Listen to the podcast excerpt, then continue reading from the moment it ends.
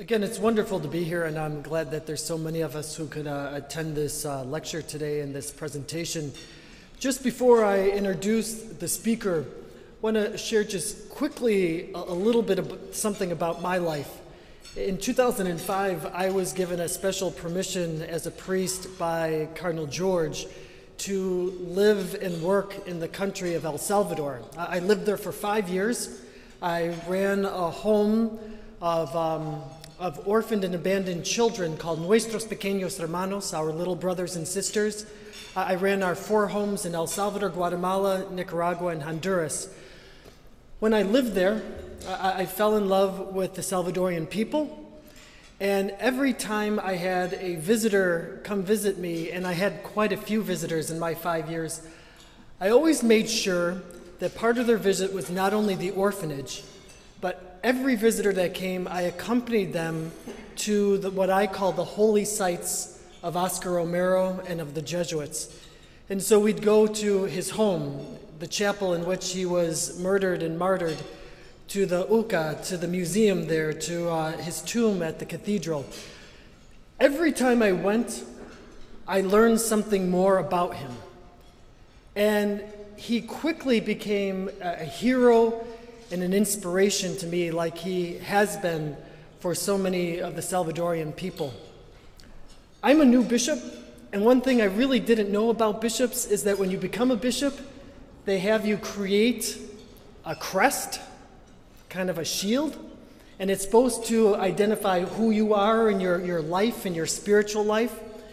And so I worked with a gentleman, a deacon, who helped design a crest for me, and he had this amazing idea, and I loved how it turned out. Right in the middle of my crest, there's a sprig of rosemary. And the word rosemary in Spanish is romero. And as we wrote up the shield explanation, the explanation is this that sprig of rosemary, Romero, is in the middle of my shield to honor Oscar Romero and his inspiration that he's given to me and also to honor the people of El Salvador and Central America. Again, there is something always new to learn about this extraordinary saint, our new saint, Oscar Romero. So it's my honor and my privilege now to uh, present to you our speaker, who will help us learn a little bit more about his life, his legacy, and his theology. Michael Lee is a associate professor of theology at Fordham University.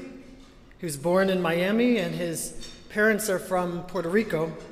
He holds an MA from the University of Chicago and a BA, MA, and PhD from the University of Notre Dame. He is the author of Bearing the Weight of Salvation, the soteriology of Ignacio Ellacuría, and Revolutionary Saint, and the theology or the theological legacy of Oscar Romero. His commentary has appeared in a wide variety of venues, including the New York Times, Rolling Stone, El Faro Académico from El Salvador. He's also appeared on networks including CNN, Al Jazeera America, ABC New York, National Public Radio, and Radio France International. So, together, let us give a warm welcome to our speaker, Michael Lee.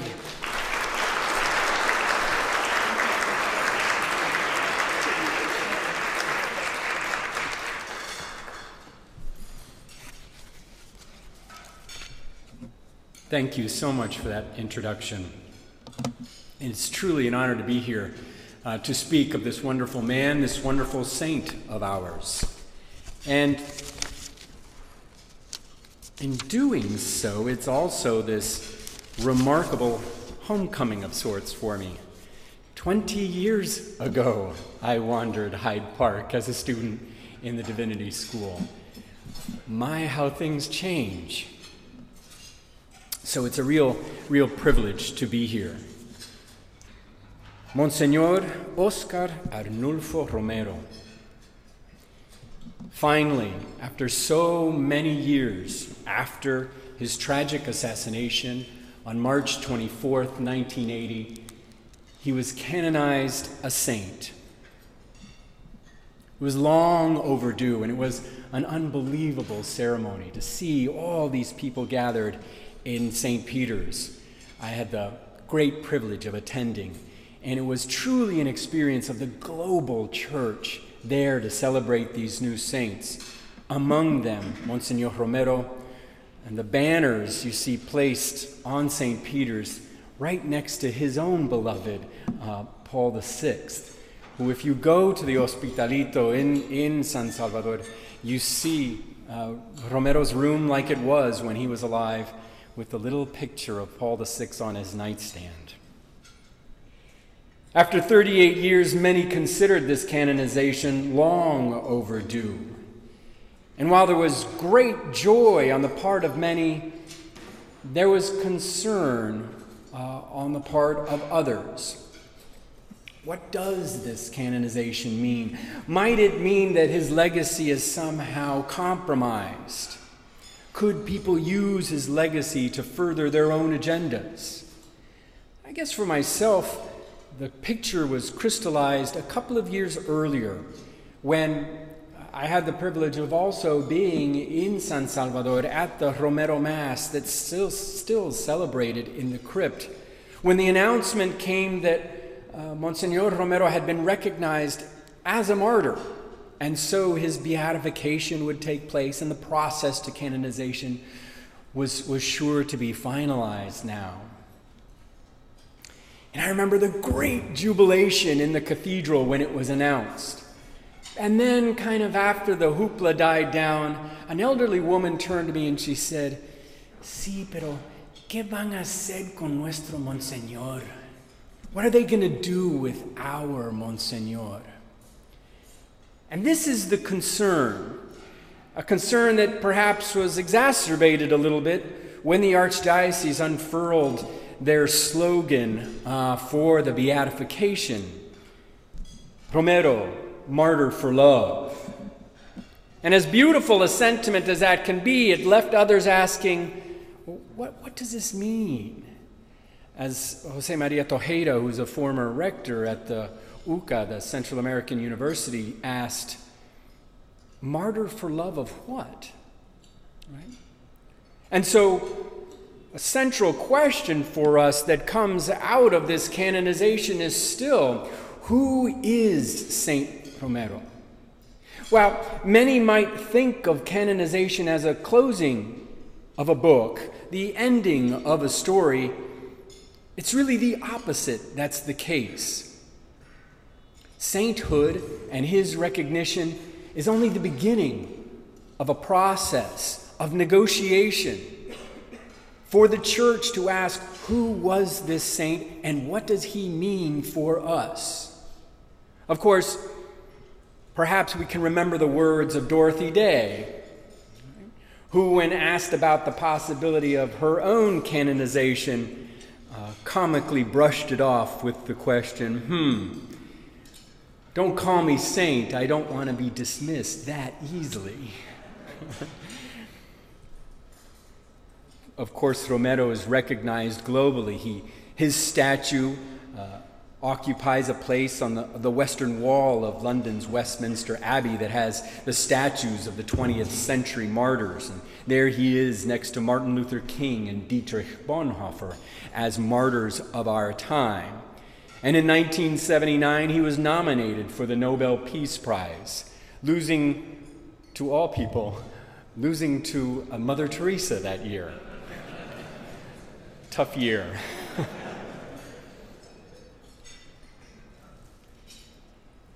But can we get the close up? Can we get beyond the facade and really begin to ask, who was this man? Or even can we say, who wasn't this man? What is Oscar Romero's legacy for us today? Well, just in this afternoon, I, I would like to suggest uh, three ideas Three ways that Romero has an important legacy for us today. As I began to work on my book about Romero, I, I wanted to ask how might the church think differently AR after Romero? And three themes emerged from this remarkable man's life and his teaching. And it is such a remarkable coincidence that we have not only wonderful theological uh, uh, thinking in his marvelous homilies and in his pastoral letters, but they're also combined with this extraordinary life. A life, uh, decades as a priest and bishop, and then those intense three years as Archbishop of San Salvador. The first of these ideas, I think, is how we might think about conversion. Romero's life modeled a kind of conversion of its own, and he helps us, I believe, to think about conversion in our time in a new and dynamic way. Secondly, his ministry, his thinking was enveloped in the tumultuous years in El Salvador right before its civil war. And so, how one acts in that uh, tremendous uh, conflict and in a polarized society illumines much about how we can think about faith and politics today. And finally, to think about martyrdom. The recognition of Monsignor Romero as a martyr uh, involved a process, especially thinking about that criteria of odium fidei.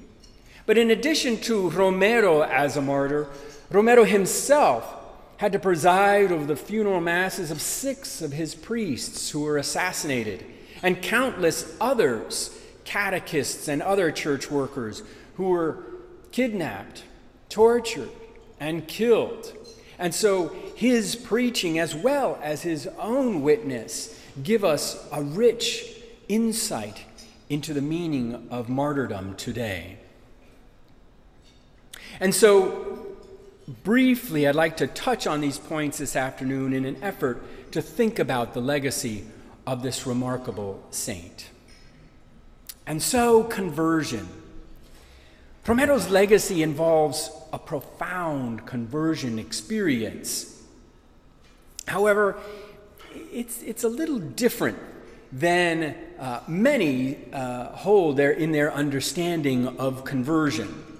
For in Romero, we certainly don't have a case of someone who goes from no faith at all to a powerful experience of faith. Monsignor Romero was born and raised in the Catholic Church. By the time he was 13, he was entering minor seminary, his lifelong vocation to the priesthood, decades of uh, a dedicated prayer life. This was not a journey from unbelief to belief. Nor was it the remarkable journey of the kind of prodigal son.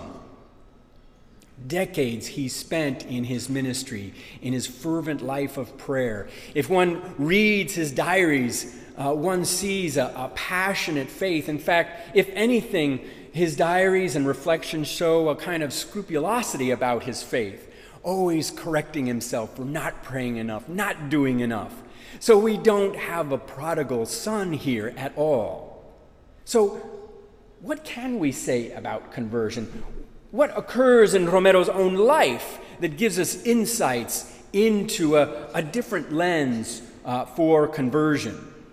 Now, if, if one has even a general understanding of the events in Romero's life, very often one hears, and if one has seen perhaps the Paulist film on Romero, one sees the figure of Rutilio Grande. Rutilio Grande was a Jesuit priest, knew Romero well, even lived together for a time at the major seminary. And his assassination, uh, many point to as a turning point in Romero's ministry and in his life. And there's no question that the assassination of of Grande is, is a key, if not, as they say, a tipping point in Romero's life. But to get a fuller understanding of the transformation that occurs in Oscar Romero's life, we need to go back a little bit earlier in his ministry. And specifically, go back to his ministry as he first becomes bishop in the Diocese of Santiago de Maria in 1970. It was a difficult time for him. Excuse me, his time as auxiliary bishop in San Salvador in 1970. There, he was known, as one biographer calls him, the little inquisitor, where that scrupulosity that was so characteristic of himself and his diaries was also reflected on those around him. He had difficult episodes. Among them, in 1972, the Jesuit high school, the Externado San Jose, was doing social analysis in their classes, including an analysis of the structural inequalities of the country. Many parents heard about this teaching and were frightened frightened that their sons were being indoctrinated in Marxism. And so they went to the auxiliary bishop, who then published in Orientacion, the diocesan newspaper, an article about uh, literature of a quote, known red origin being distributed at the Jesuit high school. This caused a national scandal. Hearings at the highest level uh, were conducted to investigate what exactly was going on at this Jesuit high school. And though in the end, the teachers and the institution itself were exonerated, many remembered the difficult circumstances that uh, Romero instigated. In addition, in these years, Romero's vision of poverty was one of alleviation one cannot portray Romero in this period as, as hard hearted. He had a deep, deep compassion for those who were poor. He would be known among those in the community who were suffering from alcoholism. They could always have an ear. Father Romero would speak to them. But he had no vision for how to change that poverty in his country, what the transformation might look like uh, beyond these individual relationships, and the appeal to those who had great amounts of wealth to convert and to be charitable for those. He was suspicious of the theology that was emerging in El Salvador at the time and even wrote a memo to uh, the head of the congregation of bishops in Rome, complaining about the politicization of priests. Among them, the Jesuit priest Jon Sobrino, who was publishing his Christology, first works in Christology at the time. I'll have more to say about him later. And for those who were around at the time, it, it was said that during the priest senate, Romero kept to himself often sitting in the back of the room, arms folded. Uh, he was not known to circulate much, but rather was rather isolated in his personality. This uh, personality then uh, moves on. And after four years in San Salvador, he is appointed Bishop of Santiago de Maria. And there uh, he encounters a remarkably new context.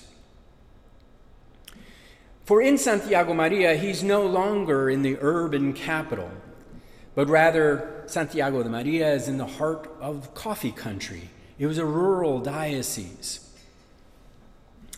And so, uh, you know, and much like his own childhood home, uh, Ciudad Barrios, um, that, that was part of this uh, area. Um, and so we have to explore this also as a kind of coming home for Romero. Now, the coffee harvest could be very difficult.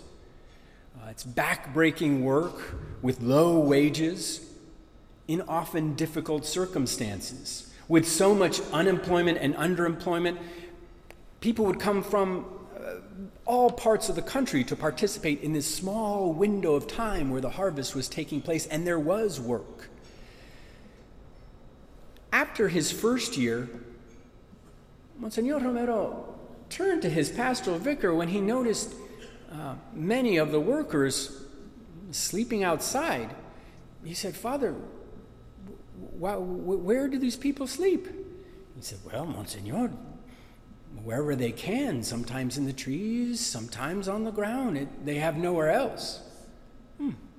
It's awfully cold outside for them to be sleeping.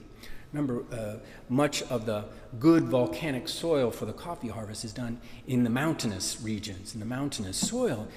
And so he said, Well, we, have this school that had been closed. Let's open this and welcome them in. And so that is precisely what they did. They opened this building, and many were able to seek refuge from the cold and have a simple cup of coffee uh, to warm them. And during that time, Romero would visit with them and hear their stories, hear their histories, hear about their families, hear about their mistreatment, hear about their long hours of work and their inability uh, to get fair wages. And these began to plant seeds in Romero's mind, began to change his awareness of the situation of his own country, of his own diocese. In 1977, of course, came a shocking announcement. The previous archbishop, Archbishop Chavez, had been bishop almost 40 years and was finally stepping down. And his replacement was none other than Oscar Romero. Now, for many, this was shocking. Uh, that, that this one, who many remembered as the auxiliary who caused so many problems in the diocese, uh, many people with trepidation uh, heard this news. However, this, the, the announcement came in February of 1977, and just days before his official installment, we have that dramatic event. Father Rutilio Grande, along with 78 year old Manuel Solorzano and 16 year old Nelson Lemus were assassinated uh, on the drive between Aguilares and El Paisnal, where Rutilio Grande worked. The assassination of this priest transformed Romero, took those seeds that had been planted in his experiences in Santiago de Maria, his realization of terrible suffering and began to catalyze something. He made two key decisions after the assassination of Grande, Solorzano, and Lemus. The first was the declaration of the Misa Unica that on March 20th, 1977, the funeral mass for these three victims would be the only mass in the entire diocese. This was met with great concern. Even fellow members of the Salvadoran Bishops' Conference scolded the new Archbishop. How can you do this? Don't politicize the liturgy. But for Romero, the drama that a priest had been assassinated needed to be responded to. In addition to this Misa Unica, he made the decision that he would no longer attend any official governmental ceremony, uh, event, until there was a satisfactory investigation into these murders. Now, one of the significant uh, uh, repercussions of the timing of this decision, of course, was that there was just a national election. And that July would be the inauguration of the new president, General Humberto Romero. But Oscar Romero, no relation, insisted until these murders are investigated, I will attend no ceremony. And so we have glimpses of this profound change that comes forth and then continues through in his three years as Archbishop. Just days after the Grande assassination, a girls' school, the Colegio El Sagrado Corazon, decided to stop classes for several days and concentrate their readings on church documents, on the Latin American bishops' documents uh, from Medellin, for instance, on poverty, etc., in order to uh, reflect on this event.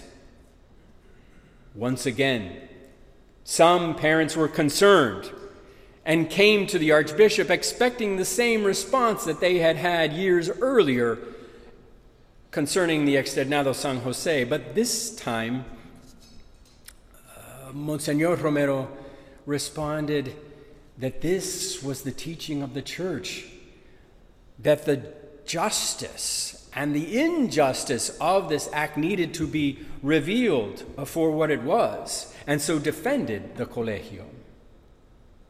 During his ministry, he continued to call upon all members of the society to a conversion, but also to the society itself as a transformation. That new theology that he was so suspicious of, he began to listen to and even embrace, so that the Jon Sobrino that he um, accused in his letter became one of his most important theological consultants. Sobrino would draft one of his pastoral letters and his most important speech in Louvain. The shy, withdrawn Romero was replaced by one who was constantly consulting others. In the preparation for his third pastoral letter, he sent a survey out throughout the country. Parishes, uh, catechists, priests, religious, all responding to this survey, gave him the material that he could then write his pastoral letter from. He didn't want to write his letter isolated from the church, but as a voice for that church. And so many had christened him with the name La Voz de los Sin Voz, the voice of the voiceless. Perhaps uh, one of the most marked differences was this tragic event that had happened in Santiago de Maria. One evening, members of the National Guard uh, knocked on the house uh, uh, of this village. Four men were taken and killed. Two young boys who ran to defend their fathers were killed as well, some shot, some with machetes. It was a horrific scene.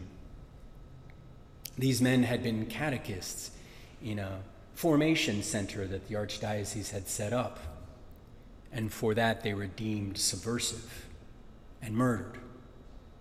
Bishop Romero at the time went quickly with Cesar Jerez, the Jesuit provincial, and seeing those bodies and seeing the tearful stories of the wives and mothers Romero wrote a scathing letter to the president, President Molina at the time, uh, demanding justice for these murders. But when his priests said, Monsignor, we need a public stand, we need you to make a public condemnation, he refrained. He said, I, I don't want to cause scandal. Let me handle this back channels. I know the president, I will write him.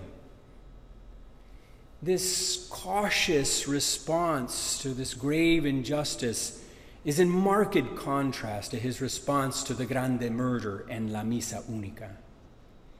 But perhaps the, the best testimony we have of Romero's conversion comes in his own words. On the car ride back from Tres Calles, he said this uh, to Cesar Jerez, who had asked him about Tres Calles, um, that incident. Um, and he said, I was born into a poor family. I've suffered hunger. I know what it's like to work from the time you're a little kid. When I went to seminary and started my studies, I spent years and years absorbed in my books. And I started to forget where I came from. I started creating another world. When I went back to El Salvador, they made me the bishop's secretary in San Miguel. I was a parish priest there for 23 years, but I was still buried in paperwork. Then they sent me to Santiago Maria, and I ran into extreme poverty again. Those children that were dying because of the water they were drinking those campesinos killing themselves in the harvests. You know, Father, when a piece of charcoal has already been lit once, you don't have to blow on it much to get it to flame up again. So, yes, I changed, but I also came back home again. Monsignor Romero sees his own conversion as a kind of coming home, but it's a coming home in which things have been rearranged. The furniture is in different places now. Monsignor Romero had always been very compassionate to those who were poor, but now the reality of his country was reconfigured so that sin was the proper naming of this great injustice that occurred in his country. And as sin required that the church respond to it, his vision had widened in a way that uh, many in our own time have come to discover. As we see so many problems in our society that have deep social and structural components to them, it requires a widening of our vision. I think of the American monk and mystic Thomas Merton when he talks about that experience, that famous experience that he has in Louisville, Kentucky, at the corner of 4th and Walnut in the center of a shopping district, he says, I was suddenly overwhelmed with the realization that I loved all those people, that they were mine and I theirs, that we could not be alien to one another even though we were total strangers. This passage occurs in Merton's famous book, Conjectures of a Guilty Bystander, and we see in Merton's own ministry this move from that powerful experience that brought him to the Trappist monastery, but then expanded his vision so that he would write powerfully about racism, about nuclear war, about the need for interreligious dialogue. That is a profound realization for the church in the 20th and into the 21st century. And I would argue that Romero's conversion marks that change in vision, that expansion, that seeing anew, but also that coming home, that incarnational vision that requires us to see beyond borders, to see the power of God working throughout the world, and of course, the challenges to human dignity, the challenges to human life around that globe, as the church's responsibility as well. Of course, when it takes up that challenge, awakening, as Jon Sobrino would say, from unreality. It may be the unreality of books, it may be the unreality of, of our own existence as we are so sheltered uh, from much uh, of the world's problems. It requires an engagement of faith and politics. And in Monsignor Romero's ministry, it certainly uh, did. Romero was Archbishop in a very complex social situation. The church had many sectors to which it had to respond, be it the oligarchy, the security forces, rural campesinos, an urban poor, a middle class. The church had many constituencies that it needed to listen to and respond to and to proclaim the gospel to. And within these social sectors, then, Romero mapped his own uh, plan for the archdiocese. Of course, within the first six months of his ministry as archbishop, another priest was assassinated, Father Alfonso Navarro. And so there came to be talk about a persecuted church, catechists whose lives were threatened. I know one woman who was a part of Rutilio Grande's ministry in Aguilares. In talking with the campesinos of that region, they did not know how to read or write or count. And so, after they spent 14, 16 hour days harvesting coffee beans, they'd bring them to the scales and really had no power to negotiate whether they were being treated fairly, paid fairly, or not. So the church began small literacy program, teaching these campesinos to count to read and write.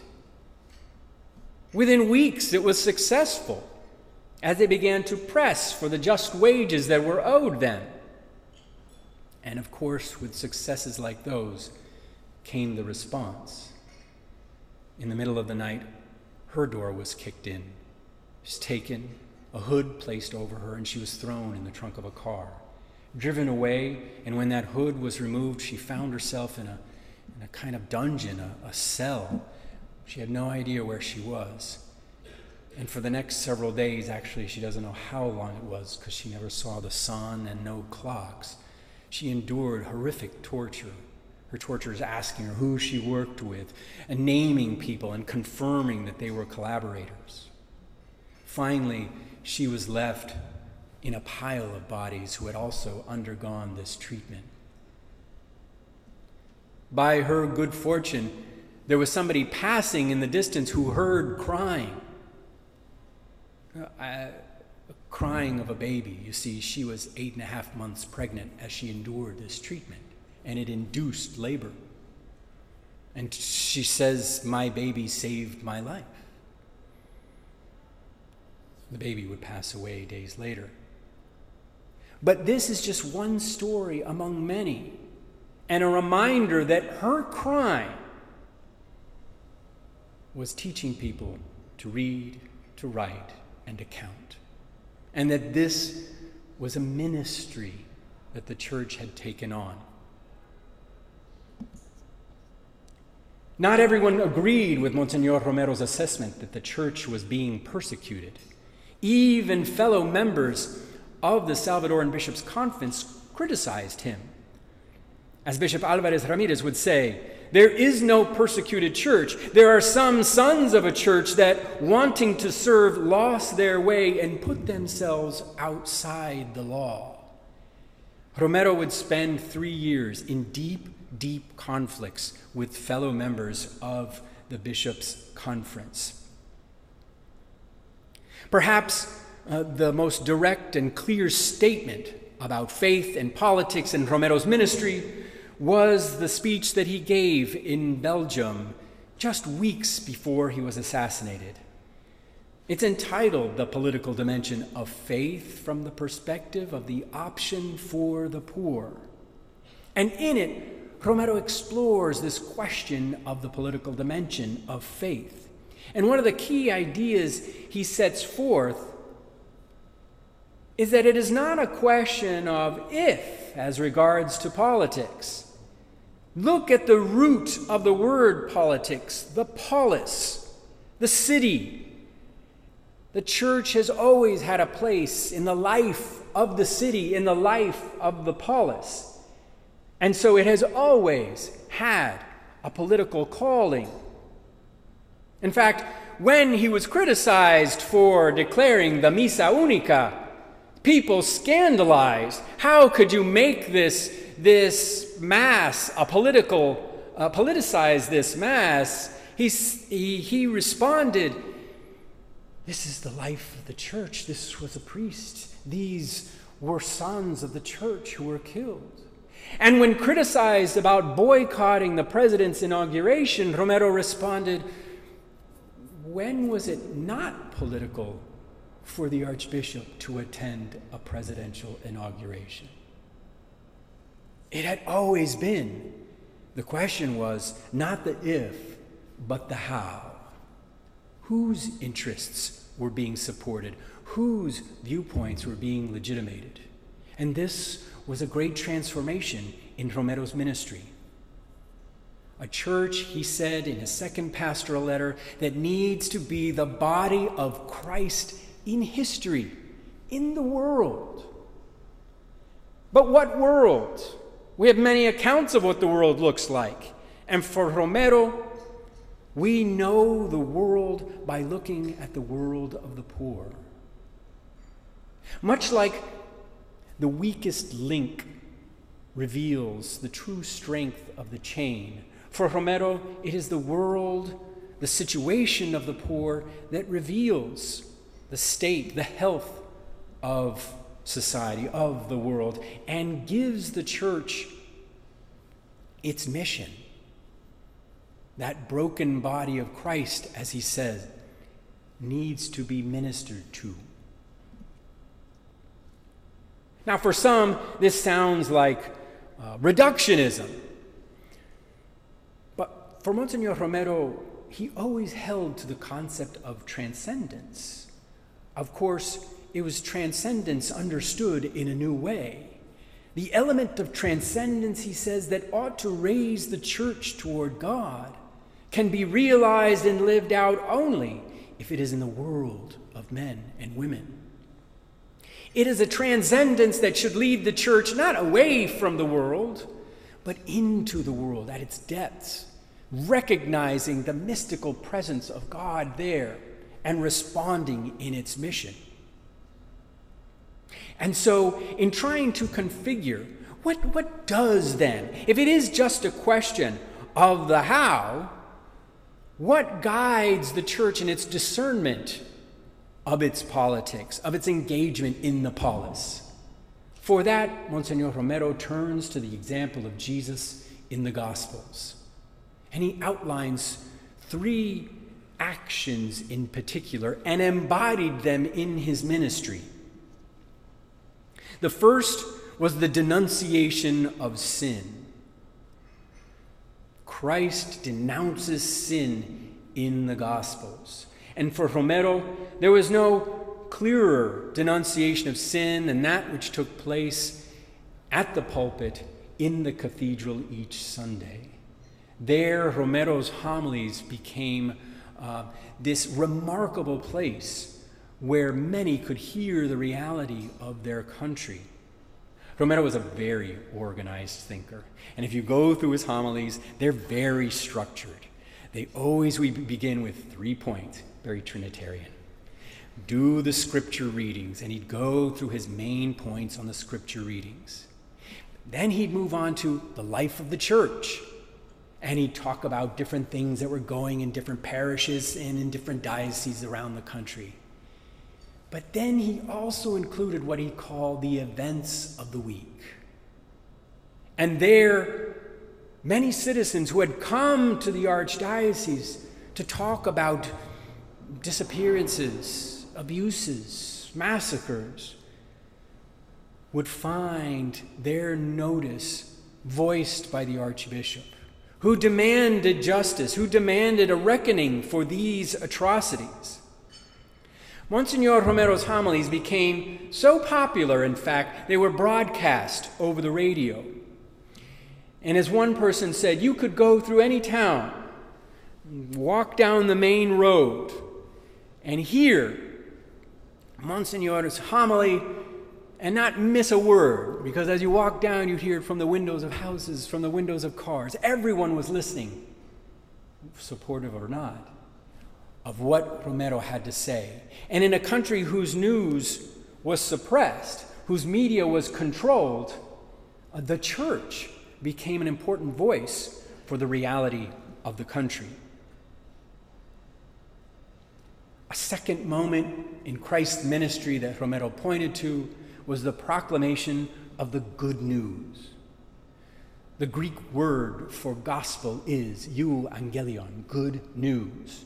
And for Romero, the mission of the church is a proclamation of good news. And it is an embodiment of that good news. With so much violence in the country at the time, Romero asked a team of young lawyers to form a group, Socorro Judicial, that would document human rights abuses. It would later take on the name Tutela Legal. That work was crucial. It was extremely dangerous. But if the archdiocese got news of an event, a kidnapping, a massacre, these lawyers would go and, and document, take pictures, make interviews, do whatever they could. That work was so important that at the end of the Civil War, when the United Nations Truth Commission published its report, many of its records were based on those compiled by the Archdiocese and Socorro. Now, some might say, documenting human rights abuses, this isn't the work of the church. But for Romero, it was. It was such a dire need in his country, and no one else was able to do it. And so he discerned this path for the church.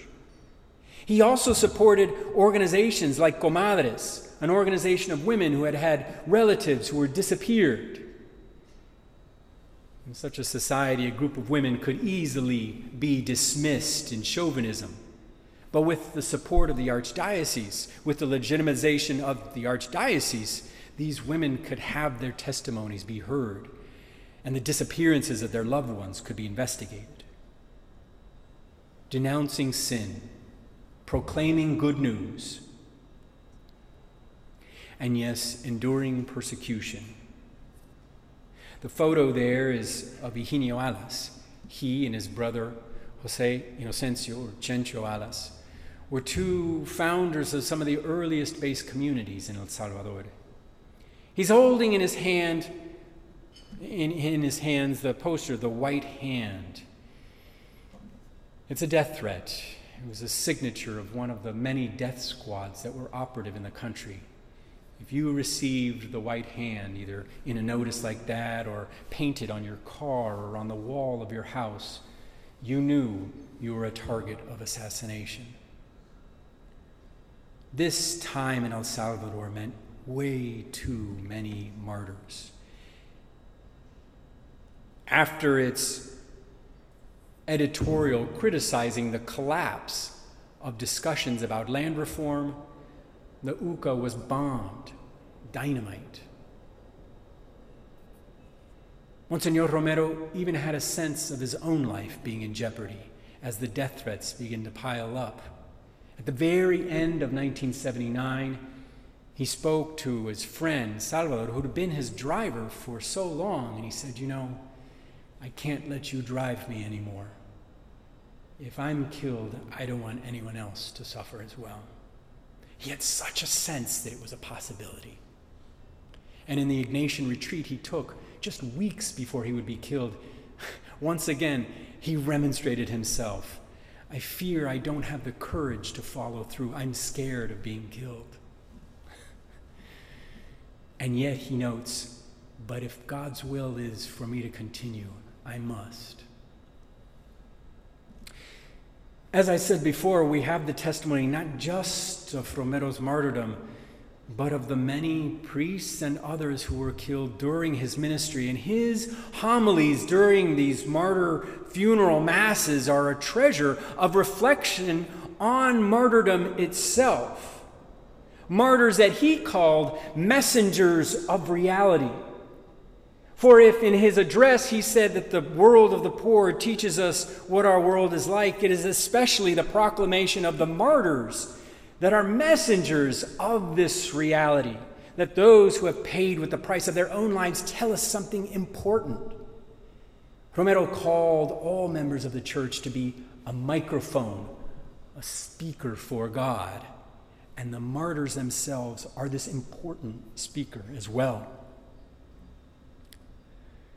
One of the controversies that occurred during the long process of Romero's canonization was the consideration of his uh, assassination. Was it, in the traditional criterion, odium fidei, murder in the hatred of the faith, or was it simply a political murder? The naming of Romero as a martyr confirms that it is the way that he lived his faith that drew that hatred. It is his understanding and incarnation of the gospel that drew that opposition, that hatred, that ultimately cost his life. It is, in some sense, not just an odium fidei, but an odium amoris that Monsignor Romero demonstrates in the tragic last moments of his life. Father Gustavo Gutierrez, Peruvian priest, knew Monsignor Romero and would call him, sometimes visit him as he came up from Peru and, and was passing through El Salvador. And he told me the story of their last conversation.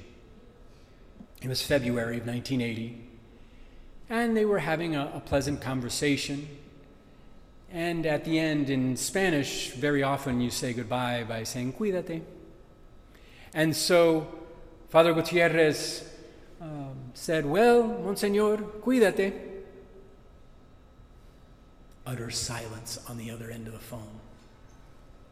And after this pause, Romero responded, You know, Gustavo, if I really were to take care of myself, I would have to leave my country. But I can't.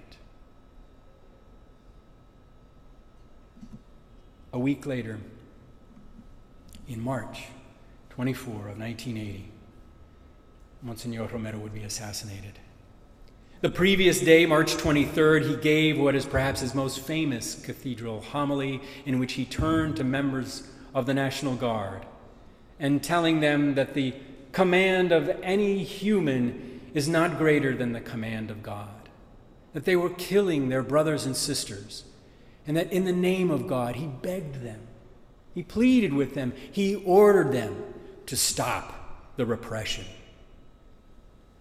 the radio operators of the homily, as soon as Romero uttered those famous words, got huge amounts of static on their radio broadcast. Now, it had been a difficult time because, in addition to bombing the transmitter of the radio station, there had also been attempts to jam its signal. And several of the homilies were not heard because of the jamming of the radio signal. And so these operators thought, oh no, they've done it again, just when he had uttered these powerful words. Only to realize that it was the ovation that the congregation gave him that created all of the static on uh, that transmission. It was the next day in that small chapel in this hospital for cancer patients that this religious order of women had given Romero a small room. No palace, just a humble room and this small chapel where he would celebrate this um, small mass. It was an anniversary mass of a woman who had passed away a year earlier. It was announced with a small ad in the newspaper, and it was said that the assassins then knew where he would be the exact place and the exact time. He was killed with one bullet, an assassin's bullet, an exploding shell. What do we make of Monsignor Romero's legacy and its relationship to Christian faith today? I'd want to start by saying what it isn't in two ways. The first is that Monsignor, Romero does not represent a kind of abstract middle way. He was far from abstract. He was, as the Holy Father, Pope Francis, have said, a pastor who smelled of his sheep. He was engaged with his people. And as much as, as we laud him now as a saint, we also need to reckon with the fact that there was so much internal opposition to Romero within the very church he loved.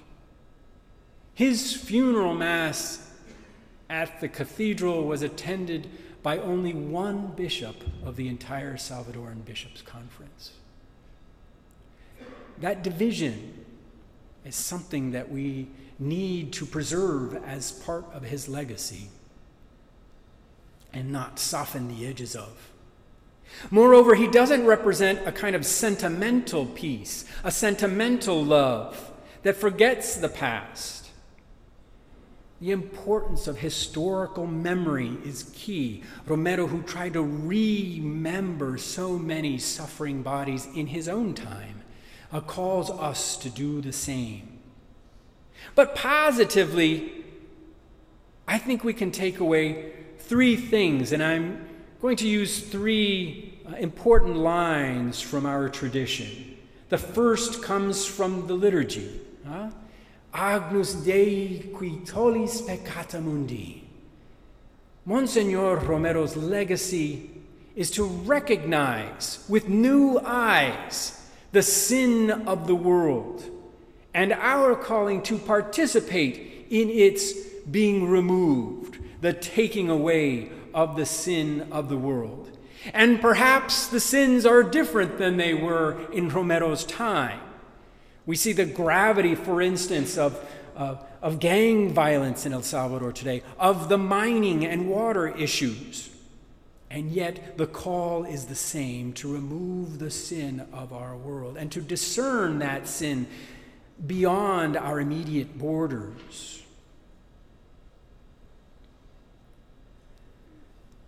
From Irenaeus, we have the statement that came from the Christological controversies of the early centuries of Christianity Quod non est assumptum, non est sanatum. That which is not assumed is not saved. It's, a, it's, a, it's an incarnational assertion for the full humanity and full divinity of Christ. And just as God became fully human in the person of Jesus Christ, so Romero's legacy is a call for the church to be fully incarnated in the reality of this world. Romero called the church the body of Christ in history, and he enacted a politics of incarnation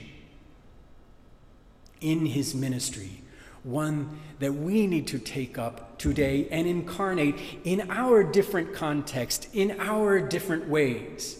We don't look simply for a cookie cutter example to do the same thing he did.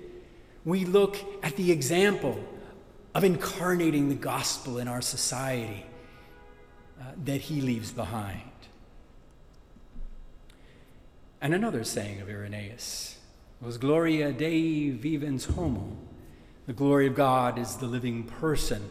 But Romero, in a homily, famously changed it to Gloria Dei vivens pauper. The glory of God is the living poor. The martyrs who are witnesses of reality, they show how God is present with those who are weakest, those who are most vulnerable, and so they present a challenge to the church to be with them, to stand in solidarity with them, to go, as Pope Francis has said, to the peripheries. Monsignor Romero is an icon for our times. The great teaching of the Eastern Church is the veneration of icons that we see and yet we see through. They are to be seen through to the glory of God. And that's how I think Romero would want to be remembered as an icon whose image allows us to penetrate through him to God. Now he is everyone's saint. Many said, Oh, who cares about canonization? He's been a saint in El Salvador for years. Ah, I had to disagree. I understand that motivation, but there was something at least for me, being in St. Peter's and seeing him truly be a global, he is now everyone's saint, both as a model and as a challenge. He cannot be ignored. And as such, we have the challenge to carry on his legacy. In Spanish, the word to follow is seguir, and we are called to be seguidores, followers of Christ. But if you attach the prefix pro, proseguir, it means to carry forward, to continue. And so ultimately, Romero is an icon and a saint for our times, and we carry through his legacy precisely as followers of Christ who carry forward the mission of Christ to denounce sin, to proclaim good news, especially to the poor, and even, if need be, endure persecution for that. That's a robust legacy and a deep challenge, but we have a remarkable saint to guide us. Thank you.